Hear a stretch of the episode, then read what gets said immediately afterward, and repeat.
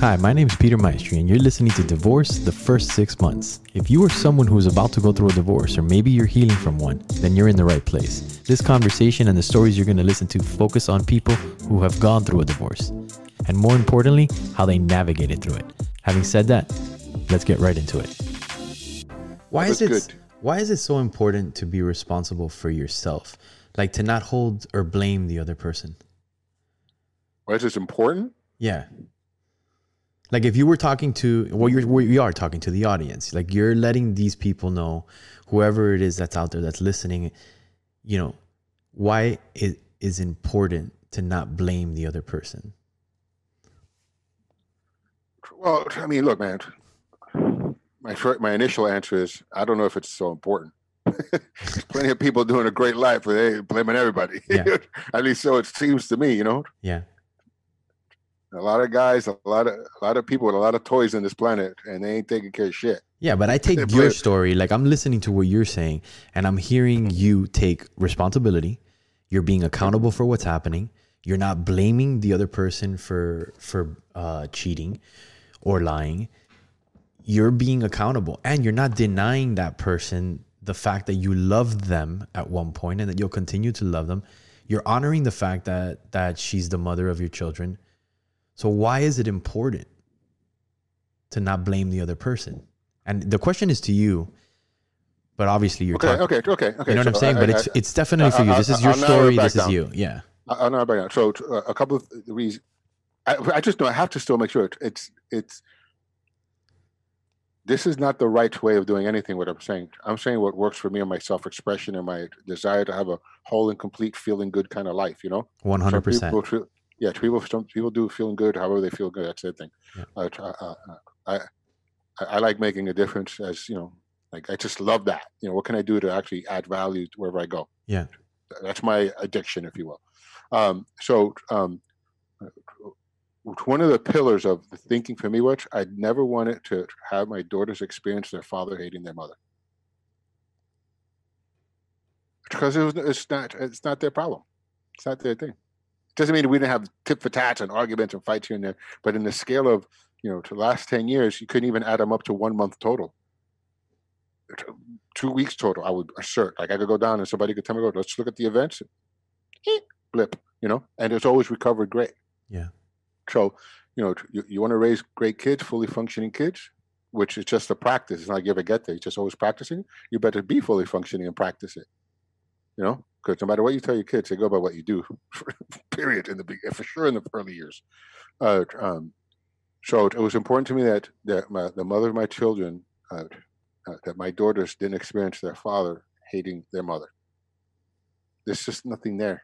It makes nothing. It was also important to me that their mother be extremely successful. Like you have people who get into divorce and they want the other partner to fail. You know, why would you want the mother or father of your children to, to be a failure? Now, now there are people who want to be successful to spite the other person and show the kids I'm better than them. Yeah. Well, maybe you aren't, but you know you're better at those skills. You're not better at these skills. You're better at that skill. You're better at this skills. You know, a lot of people are great at one thing, they're not great at another. It's like Einstein has that quote about you know if you give five animals the same test, you're going to have four of them are going to fail it. So if you give a monkey a fish test, they're going to fail it. If you give a fish a bird test, they're going to fail it. So, but they all have incredible skills, right? It's incredible skills. So we're we're really which was really dumbasses, man, when it comes to that, thinking that everybody's supposed to be, you know, rich and famous or, or, or noble and peaceful or religious in this or whatever, fill in the blank, whatever you think everybody should be. You're crazy. No, everybody shouldn't be that. So that was that was a big one for me. Um, and then the other part that that also drove me was the the like I am half of my daughters. My daughters are half me and their mom. So it's really not healthy to have a dysfunctional, like one half being disruptively dysfunctional. That, that lays on a kid in the early years, especially when they're still learning how to be fully functional or if they're even learning that, quite frankly, or, or distinctions to be self determining. If they're even learning that, but it's there in the background, you know, they become the conversations that are around them, especially Yeah. early on the last thing that I'll say to that is um, there was a quote, and I forget the the how when it, you know it's a quote. I forget what it is. People in the audience probably know it. Maybe you could put it up later or put it on the site. Uh, and it went something like this: that after all these years, the sun never says to the earth, "Hey, look what I did for you." The sun just keeps giving and giving and giving. The sun, literally, the sun keeps. Yeah. And Earth flourishes because of the sun. No sun, no Earth. Uh, I used that. That really made a difference to me. That after all the years of the relationship, no matter what I did for her, or no matter how I did it, she did, you know, her stuff too. I wasn't going to hold that. And just like even raising a kid, you know, I, I, I like to be the you know, professional parent, full time parent, because I love to do that. I'm not doing that so they owe me anything. So you have to want to really do it. You know, it's not for everybody. Yeah. But it's for me. What's your biggest takeaway in all of this? Like looking back at it now, what would you have done differently? Well, the, what I would have done differently was work-wise, for sure. You know, I'm in the mortgage business. I, you know, I was in the mortgage business business since I was 24 years old. Uh, you know, I stopped. Uh, so I stopped like a lot, not 100 percent, but I stopped enough. I wanted to go make movies. I produced a bunch of movies, read books, performed. I wanted to. I was young and enough that I wanted to go to explore that world. I actually ended up winning awards in that world. I mean, it did really well to a certain degree. I was in a good trajectory in that world. Uh, but then when the divorce happened, uh, when we decided to, when I definitely decided after she already decided, I was two of us. Uh, I I took the, the the the stance where I said I surrendered the decade. I wrote a lot of things. I did some consulting here and there, case by case, and um, because I never, I just, I, I knew that I had ten years, man, from like three years old to thirteen. That's what we have as parents to really be there. The first three years, pick them up. They go wherever you want. I got no choice. Yeah. they go, hey, you're the boss. Get on my back, get on my front, in the cart. So, and people complain about that. Go, let me tell you something. The first one to three is easy. There's no, there's no, there's no, um, there's no filibustering. There's no debate. There's Yeah. no what. I don't want to go there. There's nothing. Yeah. There's there no independence. There's no walking toddler around. You have to like track them down. But from three to 13, 12, let's say 10, those are the years where you have an opportunity to really shape, mold, and be with them and enjoy the pleasures of your daddy, daddy, daddy, daddy, daddy, daddy. There was there was a, a friend of mine, uh, real estate developer, great guy from New Jersey, we've been friends already 30 something years. Uh, Trip Brooks. He gave me that distinction before I even had kids. He had he had kids. And he told me once, I, I asked him, I go, yeah, you're like you're being, you're great with your, your kids, and I know you give it all. Like, what is it like? And he shared with me something that somebody shared with him. He goes, you know, uh, someone shared this with me once. He goes, uh, uh, "Who do I need to be?" So my daughter, when she's three years old, comes running up to me, "Daddy, daddy, daddy, daddy," and then when she's six years old, "Daddy, daddy, daddy, daddy," and then when she's ten years old, "Daddy, daddy, daddy, daddy," then when she's twelve years old, "Daddy, daddy, daddy, daddy," when she's 14, 16, 18 years old, "Daddy, daddy, daddy, daddy," when she's 25, 30, "Daddy, daddy, daddy, daddy," 40, 50, "Daddy, daddy, daddy, daddy." who do I need to be as a man, as a person, to have my daughter still be so connected and freed up with me that comes running up to me, daddy, daddy, daddy, daddy. And man, that takes just a lot of completion, commitment. It becomes more and more effortless when you, quite frankly, stop bullshitting. Or I said, I mean, I shouldn't say it that way. You just have to be authentic, man. Straight talk with them. And have we, we have. I love when my daughters go, "Yeah, Dad, we got this thing. We got this thing." we can still talk like we got this thing, you know, which is great. So the biggest takeaway. I'm sorry, the biggest. Uh, um, uh, I think you asked what was the biggest. Uh, Biggest takeaway. uh, the biggest takeaway. Was it takeaway or, or I didn't hear it as takeaway. I heard it as uh, what was the biggest mistake? Is what I heard it ironically. Uh, uh, oh, well, here's what what to finish it. I I would have I would have um, I would have stayed a little deeper in the mortgage business, like from a financial perspective, because I wasn't some independently wealthy guy. You know, everybody's trying to be independently wealthy. I mean, I'm halfway there. Independently broke. Independently. I got the independent uh, science, bro. I did it all by myself, like a three year old. Hey, daddy, I did it all by myself. it's a big mess in the background. No, I took I took on making films and movies, and you know, the divorce was a major curveball. So I I I I, I would have, but then you know, you say that, I'm like, but then again, I have such a great business now. I have great people around me. Would this would would would what I have now happened if I didn't go to those breakdowns? Something would have happened, but I'm really happy with what I have now. So I'll take the breakdown. You know, keep the benefits that are here now. Second, The Godfather. You know, leave the gun, take the cannoli. You know, that is the scene of the gun. I like the cannolis I got right now. You know. yeah. So what would you have done differently? That was the question. Well, I would, yeah, what I would have done differently yeah. is I would have been more active in uh, my business, uh, the mortgage business in particular, which is something I've been masterful at since you know 24 years old. Yeah, and you said something earlier that I don't know if the audience grasped, but I want I want to make sure that it gets cemented. You surrendered the decade. You intentionally knew that the important years of your children was from 3 to 13 or 10 or 12 but you surrendered your decade yeah what, but that, that goes back to the first thing i said which is i had 25 years of training and development leading courses at landmark education for example yeah uh, you know that i knew it's like i've worked with enough people and i've been in enough courses with people and the dysfunctional where it comes from and a lot of the issues that people are dealing with, it's just not complete with their childhood. Yeah.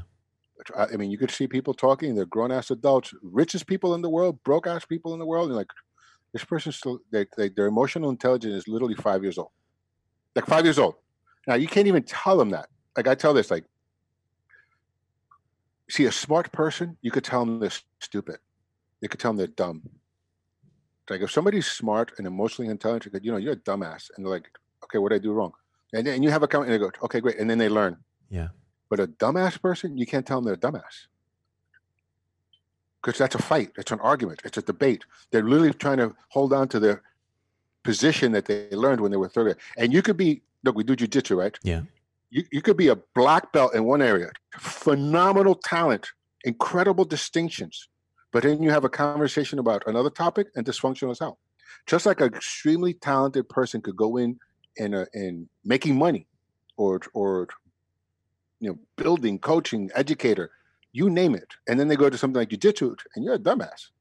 You're a white okay so, so you know once physical what i love about jiu-jitsu it's though it's physical it is also mental it is a lot of oh education my God. And, yeah, I mean, it really encompasses all the other sports. And you know me, I've played football at high levels. I've, I could go down the list of stuff that I've done.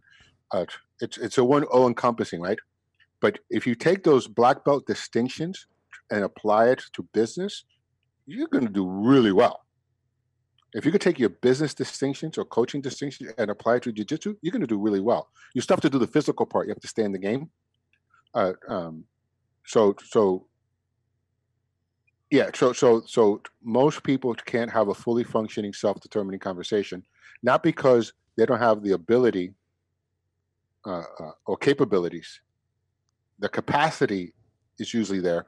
It's really just a function of being trainable, being being willing to learn. Like you can't get better at jujitsu. I don't care how many videos you watch, how many uh, uh, seminars you go to, how much you read, how much you watch somebody, how much you even get coached, like somebody's coach, until you actually get on the mat and roll. Yeah, it's just not going to happen. It's not going to happen as good as possible when you're actually rolling. And then there's a level of rolling, and then there's competing which is a whole other world. Like no matter how much you practice, until you get that first competition and you go into that, that arena and you're like, oh my God. And there's other men and women from around the world there. That's a different level of training. Yeah. Same thing for business, same thing for jogging, cooking. I mean, this it's I want to. Uh, uh, can, can, I uh, interject a, a, a, distinction that without you even asking anything? For sure, of course. So, um, what, one of the things that I've found through my years of training is the immaturity level people have with the word judge. Don't judge me. When somebody says, don't judge me, I don't want to be judged. And this is in the culture. It's like it happens, it starts in elementary school.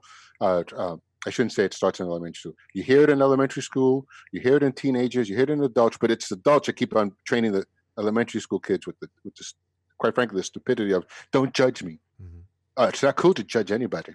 Who are you to judge me? I'm like, you know that the most professional elite at anything love to be judged and evaluated and peer reviewed and up in the mat and have people give them feedback and correct their spelling and correct their actions and their tweak and the moves. I go, to be successful at anything, you gotta love being judged and evaluated, peer reviewed, uh, questioned, pushed up against, evolved, mature. The best writers in a writing room are not the writers that are fighting for what they said, but the ones that are maturing with what they said that genesis the conversation to the next level and the next level and the next level, right? Mm-hmm. Uh, you know that joke that uh, I would always say, I would say, uh, um, I'm glad I thought of that. Yeah. it's like um, for the audience in the room, there's, you know, myself, Peter, and uh, another uh, great director, Lisa France, writer. Uh, I had this joke with her many years ago, and it's it's evolved between us, where if we're having a conversation and we're creating something, um, if somebody says, "I'm glad I thought of it," that's pretty much the completion. Like, okay, that was the best idea on the table. Yeah. But we also know that it was an idea that evolved. Like, I say X, you say B, you say Y, and then I'm glad I thought of it. It's like, okay, that's a, that's the closer, right? Yeah. So you take credit for the other person's idea, and if people get upset at that, that's like you got to be careful, man, because those are, you know you can't. It's um, it's dysfunctional. Yeah. It's, it's definitely not as functional as maybe I should say. I should say it's dysfunctional, but it's not a it's not the best functional functionality you could have on the table when you're trying to work on something. So so what I distinguish with the judgment, how I distinguish that, um, uh, was uh, uh, in the beginning during my divorce. You know, in the first six months, as I was writing the books and and which I didn't even know I was writing a book. I was just releasing, releasing, Yeah. releasing, and I noticed that one of the things my ex tried to, well, you can't judge me about this. And I said, you know, I think you have judging collapse. At first, I was like, "What are you talking about? I'm not judging you." But then I, I come back to myself. Let me let me look at what is it? What's going on? I said, and I realized, oh, I could see that the language is off here. A lot of people have judge, like judging, confused with God, like God judges you on Judgment Day. Like there's this major overlap I noticed with religion in particular. It's like only God can judge you. Well, I'm not trying to God you. Yeah. That's a whole other topic, religion. No, are you saying I'm God? If I said something to you, you now have the experience of God is judging you. Oh, thank you for the compliment, but no, I'm not. Yeah. what I am saying is that you could separate. This is not like judgment day and God is judging you. There's an opportunity to grow, develop, and see that what you're doing might not work for another person. Or you might have the conversation and the other person might realize, oh, wow, you know what? You're right. What you're doing is actually, you know, I could learn. It's having a conversation, you know, a fully functioning conversation. Yeah. So, so the being judgment, being judged was a major thing, and it goes the other way. It gives me a lot of freedom because, you know, anything somebody says to me, for the most part, I could hear anything anybody says to me. I'm telling you, dude, I hear it as a contribution. I hear it as a contribution. I hear it as an opportunity to grow. For sure, laugh. Yeah. Especially if it's like on the money bullseye, uh, and and evolve. So like anything. Uh, this is one of the courses that uh, they say it this way in a course at Landmark Education, the, the partnership course. I think it's a partner wisdom or partnership course, but it's a great distinction where anything you do to anything you say, it empowers me. It's, it's a version of that, they, how they say it. I, I always say it as whatever you know, whatever hooks me is me. So there's no, there's nothing you're going to say that if I get hooked, it's your fault. You were just able to say the combination the way you said it. Oh, but then I have to look at myself. Oh. My favorite is narcissist. When people call other people narcissists, Mm-hmm. it's always so obvious how narcissist the person calling the other person a narcissist is. It's, it's so obvious. It's like it's like blatant. But you can't really have this conversation with somebody unless they're interested in it, open to it, and have some degree of functionality where it's okay. How am I the narcissist? I know I'm hating that person for being a narcissist, but how am I the narcissist? Are you really open to that conversation? It's really easy to distinguish it, but you got to be open. And I'm not interested in fighting with people who don't pay me for the coaching either, by the way. So Yeah. it's like whatever. This conversation started because someone challenged me to be vulnerable. So I'm challenging you. Share yourself and your story. Be courageous. Be vulnerable. It makes a difference.